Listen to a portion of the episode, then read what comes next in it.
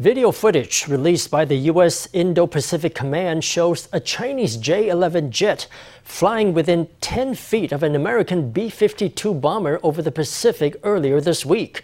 The U.S. Indo Pacific Command has lambasted the Chinese pilot for flying in a dangerous and unprofessional manner at night in violation of regulations and norms in international airspaces. Let's hear what Taiwan's defense minister and a local analyst have to say.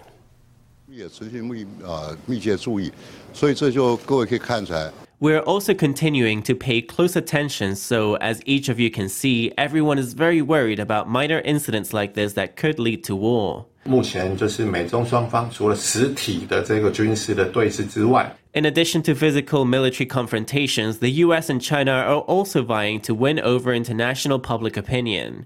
Owing to its wolf warrior diplomacy and military expansionism, these irrational actions from the PRC make it fall into strategic difficulties, as it itself is providing evidence to support claims that China is a threat. In addition to confronting the U.S. in the South China Sea, China's military has continued to harass Taiwan. According to the Defense Ministry, 35 PLA aircraft were detected operating near Taiwan between 6 a.m. Thursday and 6 a.m. Friday.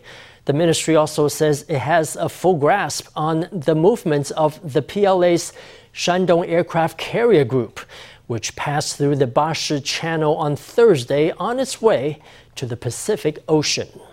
The DPP's presidential candidate, Vice President Lai Ching-te, has reiterated that he will work with friendly countries to maintain the status quo in the Taiwan Strait. His words, spoken at a diplomatic reception in Taiwan, come after Beijing officials accused him of being a, quote, Taiwan independence liar. On Friday, Lai went on campaigning, attending the 2023 Taiwan Capital Market Forum, where he promised to promote the development of infrastructure in Taiwan and resolve various social problems. 一起来欢迎副总统赖清德赖副总统。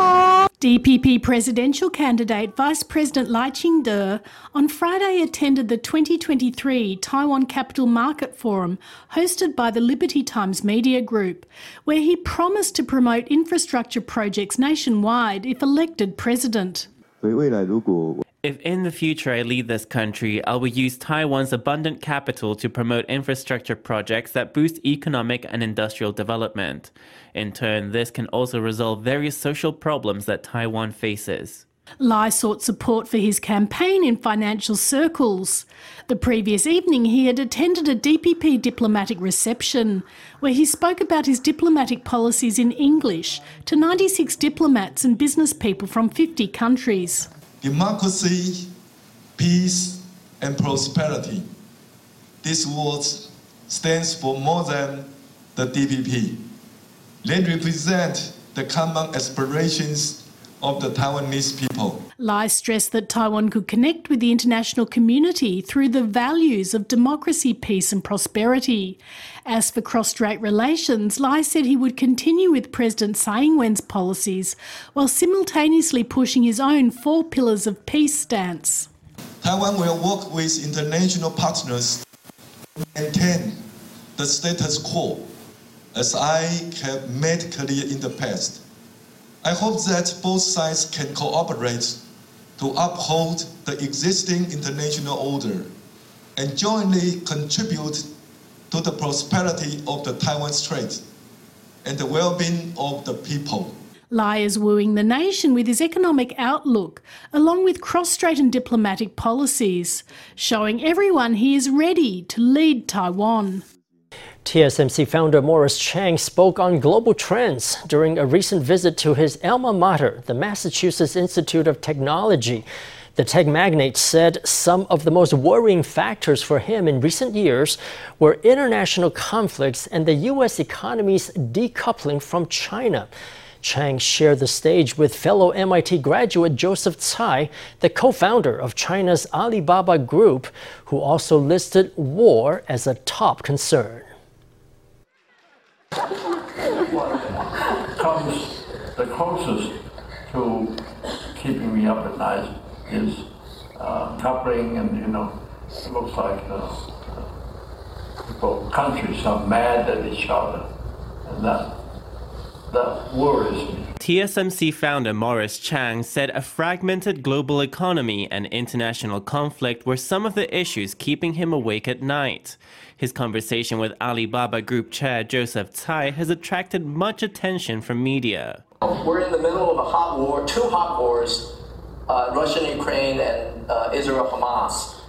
It's so the world is very dangerous and so unpredictable. I, I worry about uh, these hot conflicts, and I don't have the answer to how to resolve these conflicts. The two business magnates discussed the fragmentation of the global economy. Chang had this to say on the US China chip war. The immediate purpose, of course, is to slow China down. I'm specifically talking about chips, of course. And I don't know some of the other areas.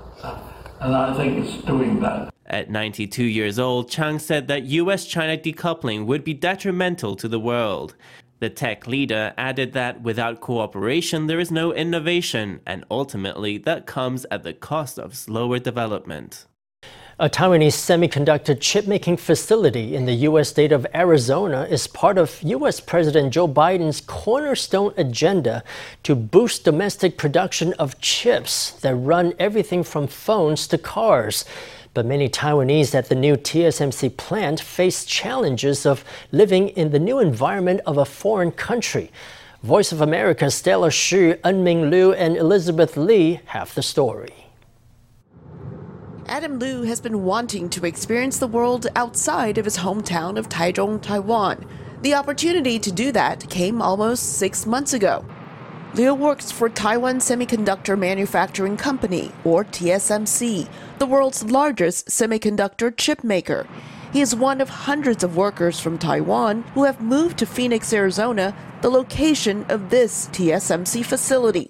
In Taiwan, we were mass producing chips, so we have to focus on the production line. But in the U.S., after I got here, we haven't started producing at the moment, so we're just in the learning process. The facility is the cornerstone of President Joe Biden's agenda to push for making chips in the U.S. instead of outsourcing this technology. TSMC's Phoenix workforce is made up of Americans and Taiwanese, which comes with challenges. We are used to speaking in Mandarin, and now we have to change to English to help the Americans we work with understand. It takes a bit more effort. We used to be like Julie Sun knows about the cross cultural challenges. She teaches English at this Chinese Baptist church in Phoenix and is the wife of a TSMC employee from the U.S. Working at TSMC when compared to working at an American company is not the same. So, regardless of whether it's someone from Taiwan or a U.S. worker, all have certain pressures because they need to get used to differences in language, culture, and a different way of living. Michael Lin, pastor of the church, saw the need and created this English and culture class for the spouses of TSMC employees from Taiwan. For Liu, he says he's a bit bored outside of work on weekdays but tries to do some sightseeing on the weekends. Scenery of the desert southwest that is as different from Taiwan's green landscape as Mandarin Chinese is to English. Commonly confused words. Reporting with Stella Xu in Phoenix, Elizabeth Lee, VOA News, Washington. Tsai Ming-yi, a 62-year-old Ironman from Tainan, went to Mexico in September to take part in the Ultra Deca Tri, an enormous athletic challenge that covers a total of 4,520 kilometers. With a total time of 714 hours, 19 minutes and 21 seconds, he ended up setting the fastest time for Asia, on top of being the oldest person in the competition. Let's hear from him.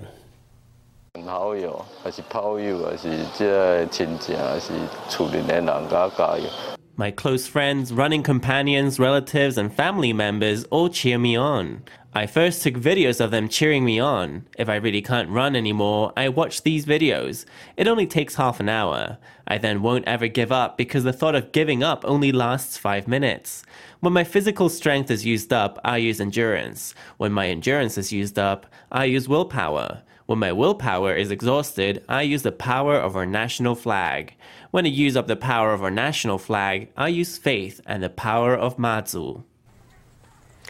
In this competition, contestants have to complete a 76 kilometer swim, a 3600 bike ride, and finish it up with a marathon of 844 kilometers.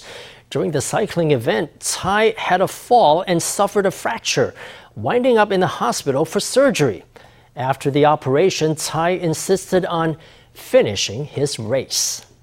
The embattled Taipei Dome is scheduled to open by the end of this year after more than a decade in the works.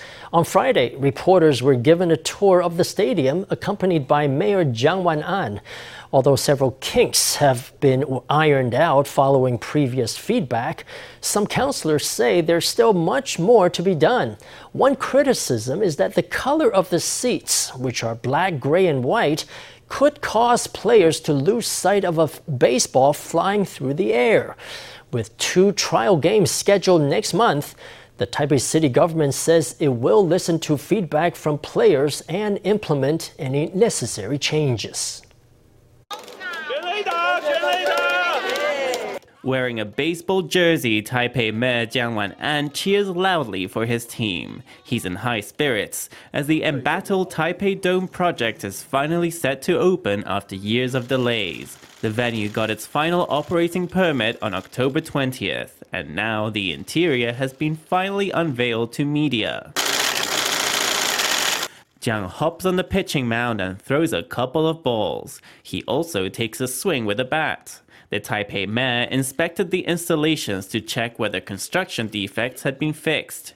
The stadium will hold two trial games in November, one of which will be open to spectators. Then, in December, it will host the Asian Baseball Championship.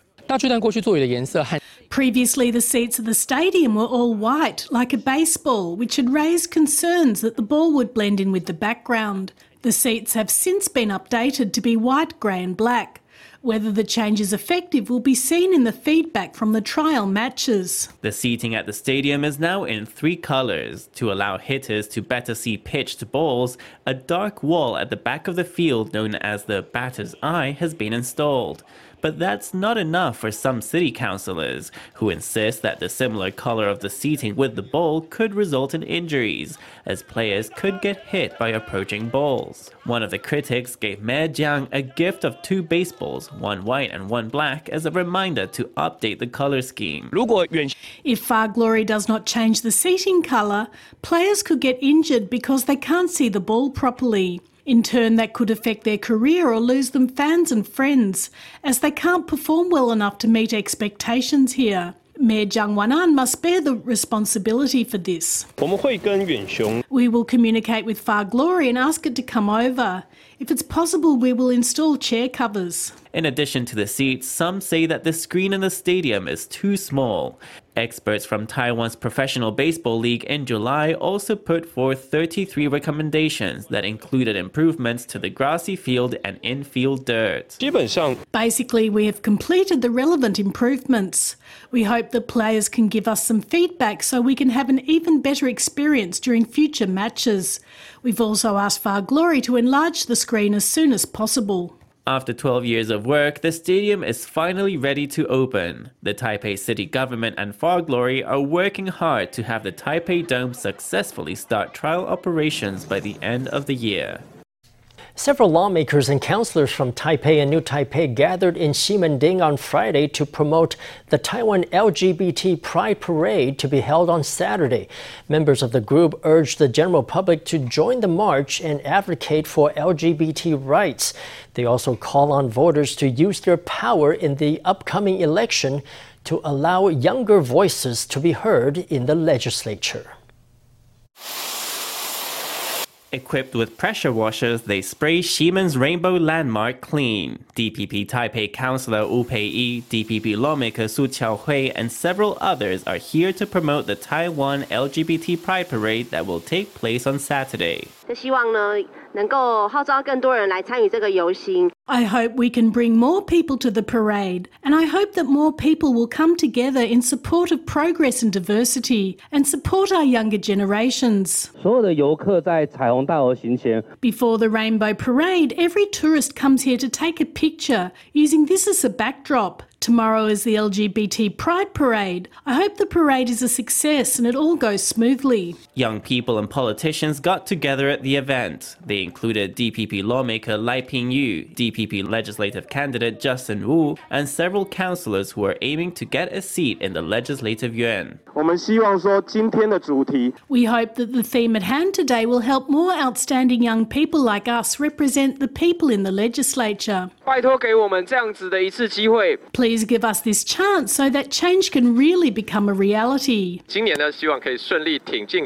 I hope that this year I'll be able to join the Legislative Yuan and continue to promote gender equality policies for the good of our society. At the event, several lawmakers voiced hope that younger politicians would get elected this coming election.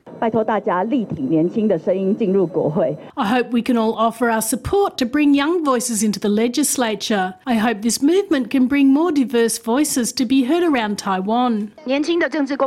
Bringing young politicians to Taiwan's top lawmaking body will definitely have a positive impact on future generations and on our society. The group called on the public to join the march for LGBT rights while advocating for younger voices to be heard.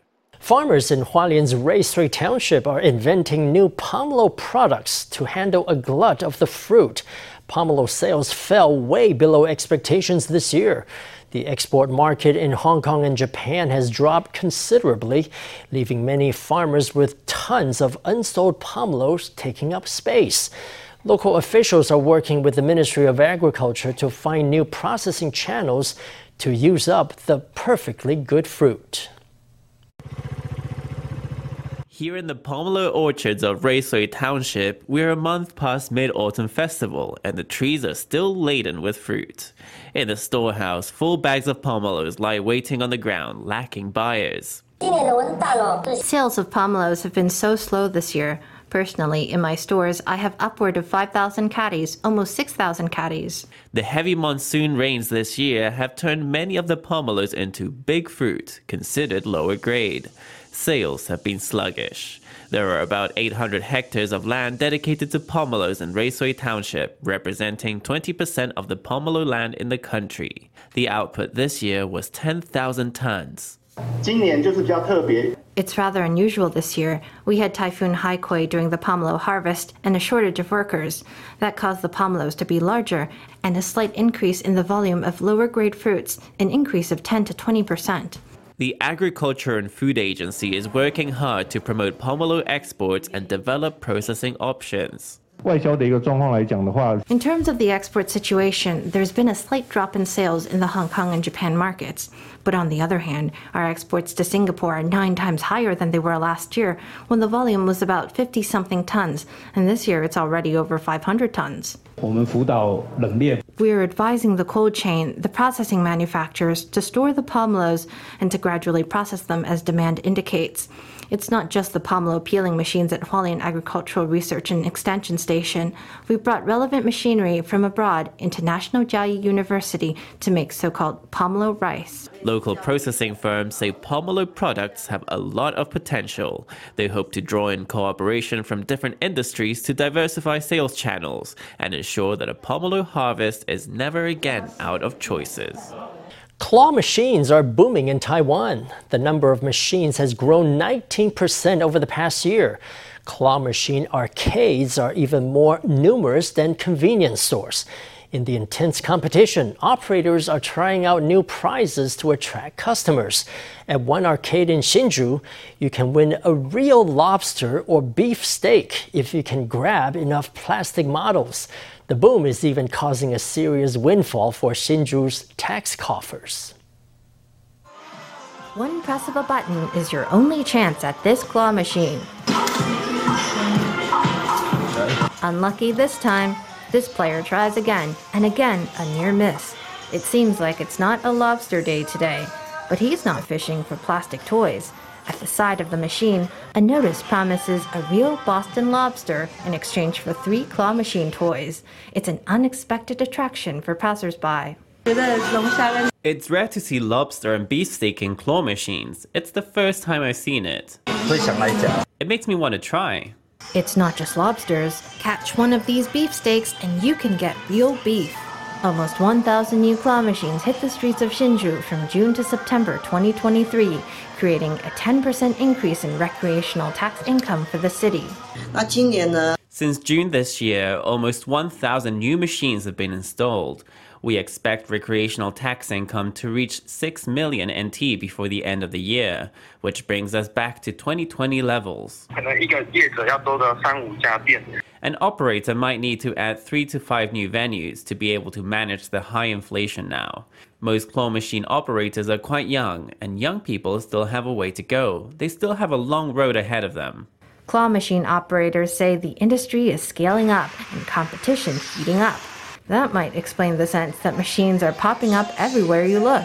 Some arcades have three rows of machines with drinks, chocolates, and lucky bag figurines in a bid to attract players.